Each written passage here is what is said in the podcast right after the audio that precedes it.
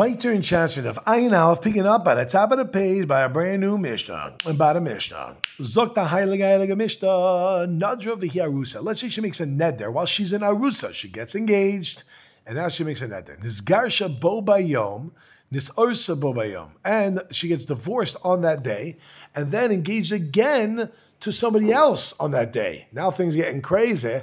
Afilu lamea, even if she did it to a hundred men. That is the second one. She gets divorced, then gets remarried. Third divorce, married. Fourth divorce, married. Fifth divorce, married. So on and so forth. Her father and her last husband can be made for her neder. As the Ran explains, that even though she made this neder before the heiress of this last husband, Bottom line is that an Urus and a father are able to work together in order to go ahead and get rid of even something that was before the Erisin happened. Zekah, this is a rule. Kol shalo rishus atzma sha'achas, as long as she didn't go out into her own rishus for one moment, meaning she didn't become a bogeres, she's still a naira, and therefore, or she didn't become a nesua, where she's full on married and therefore out of her father, then as long as that doesn't happen, Aviu Baila Achon Mifir her father and the last husband are going to go ahead and be uh, for the Nidarim. Says the Ran, but if she were to become a bogeres or she got married, then Yotzim Rishusav, she's out of the Rishus of the father. Va'aris l'chudei lo mefer, and the Aris by itself, in other words, if it didn't do fall on Nisuin, just a bogeres, then is not able to go ahead and be able to be Mefer. Heilige, heilige Gemara. Aris Achron Mefer Nidarim Aris. Where do we know that the last Aris can go ahead and get rid of the Nidarim that were set uh, by the first one? Not set by the first one, but happened when the, she was married to the first guy. In other words, we're talking about the fact that the first Aris actually knew about it, and now we're going to say that the last one, that the first guy to get engaged, we'll call number one, knows about it, and number 100 goes out, he's able to get rid of that one. Amar Shmuel, where do we know this? So Shmuel says, Amar Kra, the Pasuk says, Ve'im ha'yu ish if he, she shall be to a man, unidareh land is a neder on her. Nidarim shahayu aleh kfar, which means the nidarim that she already had upon her already. In fact, the Gemara, Dilma Hani Mili Shalo Nira La'aris Rishon. Maybe this pasuk is only talking about a case where the it wasn't able to be gotten rid of the first person because number one never actually heard about it. Aval Nadarm Shenira La'aris Rishon, but if it was known to the first one, then Lo Matzimei Faras the hundred wouldn't be able to do it. So again, this woman goes and she says, I'm never going to have pizza right? If she goes and she makes such a neder, and number one never heard it, and then number 100 can go ahead and do it. But if number one would have heard it, then maybe 100 would not be able to do it. We don't have a raya. That's the Gemara. Answers the Gemara. Aleha kra yiserahi. When the pasuk says aleha, it's extra. When it says vim hayusia liisha unidarea aleha, why are you saying the word aleha? We come to teach that means any type of neder which is on her is able to be able to uh, be mufard, revoked by this aris, even number 100, even those that the first one knew about. As Gemara Tanya say the Shmuel, we have a bride which comes and supports Shmuel, Naira Hamurasa, a uh, engaged Naira, Avil Bailam Ifir father and her husband need to be made for. Kate said, How so? Shama Avia the if the father heard it and he was made for it. Velo Hispik Abal and the husband didn't hear about it until he ends up dying, so he dies without hearing about the neder.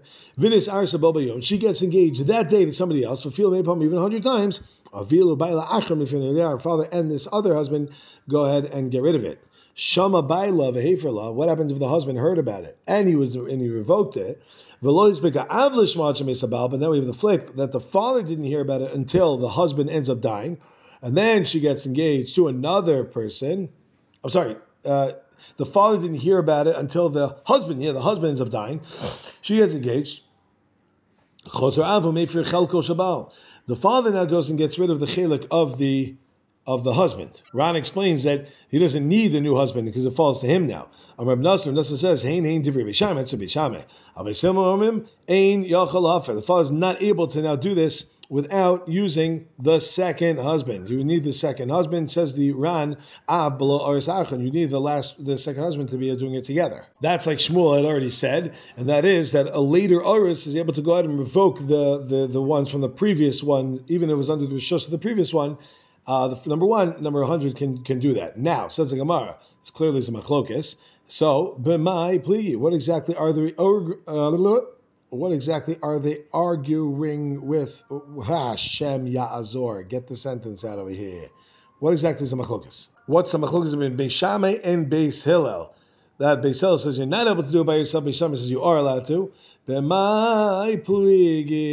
is the argument? Beep, turn the page. Ayin Alpha base. Beishame Savri, Beishame hold that Nidarim Nami Sheroi La'arus Nisrokna Rishus La'av. Nidarim, even in the case of a neder that was in the ability to, to you know, was the first husband knew about it and got it and whatever it is, it was in his in his rishus, it was ro'oi for the first one to go ahead and do. That ability gets transferred over to the father when he dies.